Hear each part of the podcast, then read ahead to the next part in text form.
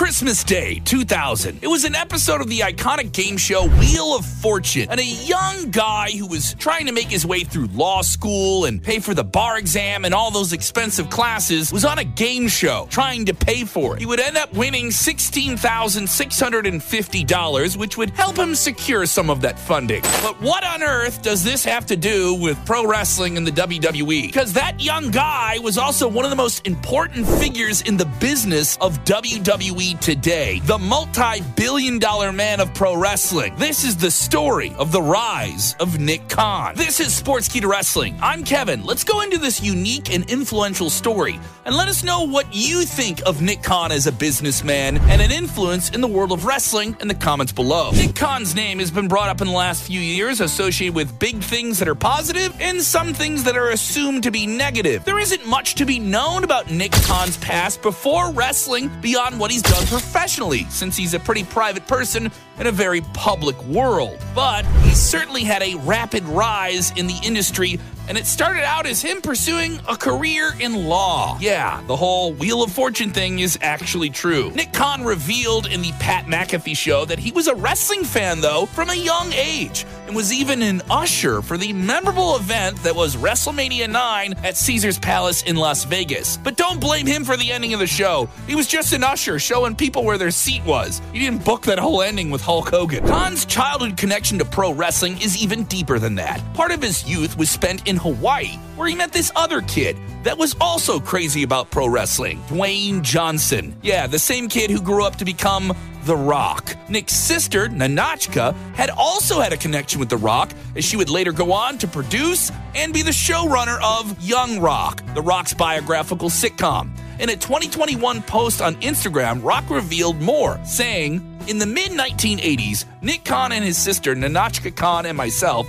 used to run around as kids in Honolulu, Hawaii. Every month, when my grandmother would promote at the local arena her monthly pro wrestling shows. As kids, we loved the pro wrestling business. And as adults, our love and respect for the wrestling business has become boundless. Wow, how they would really reconnect later on, huh? Nick Khan would pursue a career in law that would eventually find himself working in the entertainment industry representing talent as an agent. He was working through the ICM Group, and he was managing high profile clients quickly, like TV personality Nancy Grace, sports TV personalities like Hannah Storm, Max Kellerman, and Jim Lampley. Nick Khan's clients appreciate him so much that they followed him over to the Creative Artists Agency in 2012. At CAA, he was made one of the co heads of their TV department, where he wasn't just managing individual clients, but he was also representing various organizations trying to secure big money deals with broadcast outlets. One of those big organizations just so happened to be WWE. This kickstarted his association with WWE as a third party representative, but it was only in 2013 that he would get into more proper direct contact with them through one of the higher ups in the company, a wrestling talent and mover and shaker in the business, Triple H. Triple H had called Khan to talk about a possible wrestling WrestleMania match for one of his clients, NFL superstar Tim Tebow, who had just got cut from the New England Patriots. Triple H inquired about a possible NFL versus WWE match that would see Tebow take on The Big Show, someone who had some experience taking on outsider celebrities on WWE's biggest show of the year. This led to a meeting that also involved WWE's head honcho, Vince McMahon. Although the deal fell through, Nick Khan was always in touch with Triple H after this, factor that would play a big role him eventually joining the company. Nick Khan saw where things were going in the media world in 2017 and how WWE could benefit from it. WWE's broadcast deals were calculated based on ad adjusted value or AAV. Nick found for the first time that it was considered to be around $130 million for Raw and SmackDown. And this is where he stepped up. While negotiating on behalf of WWE, he managed to turn that value by 3.6 times it. Doing the math, he essentially turned the value of those deals from $130 million to $468 million annually. And in 2018, he was one of the driving forces that would truly change WWE's business for the foreseeable future. It is widely considered one of the biggest deals in pro wrestling business history. He's the one who put it together. A five year, $1 billion deal to broadcast SmackDown not on cable TV where it had been for decades, but on networked television in a secured slot on Friday nights. It is easily the biggest WWE TV deal in history that truly set the precedent for what would follow. Nick Khan was WWE's billion dollar man. Though it was with little surprise after executive shakeups in WWE saw Michelle Wilson and George Barrios, who played a critical role in WWE making the leap into streaming with the WWE network, that Nick Khan was personally approached to take over the role of president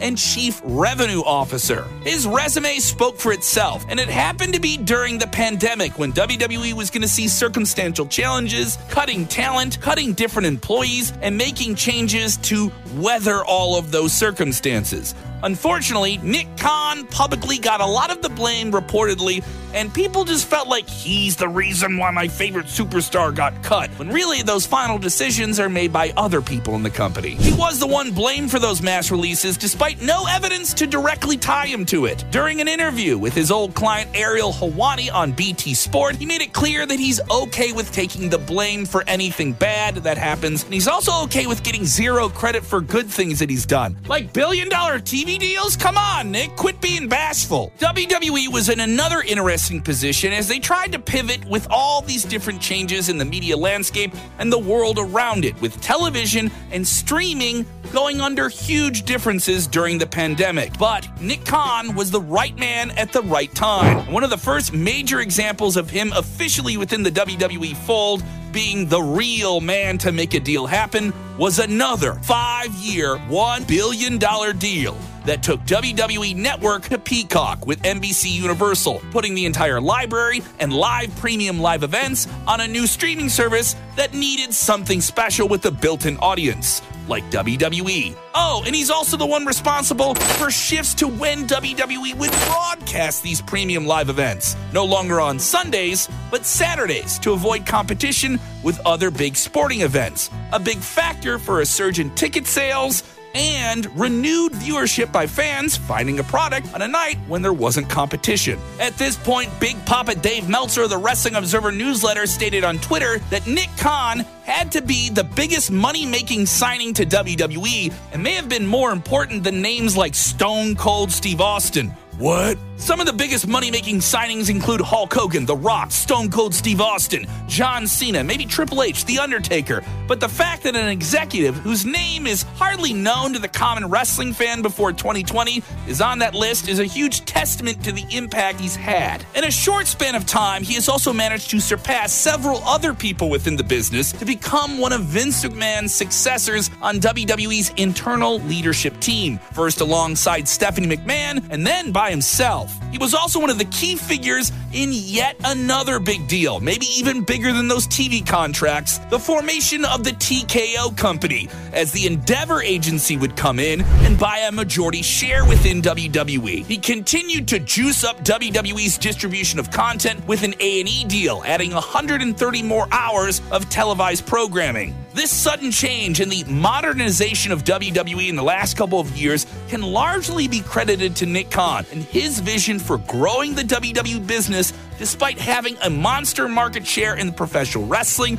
But the billion dollar deals weren't done for Nick in the WWE, as they would score yet another game changing deal, doubling even further down on the move to streaming, bringing their longtime franchise of Raw over to Netflix in a 10 year, $5 billion deal that could be even inflated in value in the future. This will have Raw broadcasting on Netflix weekly live in North America in January 2025 and expanding internationally with even more WWE content on Netflix in the future. To put it into perspective, that's 500 freaking million dollars a year. Even when WWE secured the most lucrative deal in history with Fox, it was just $200 million a year.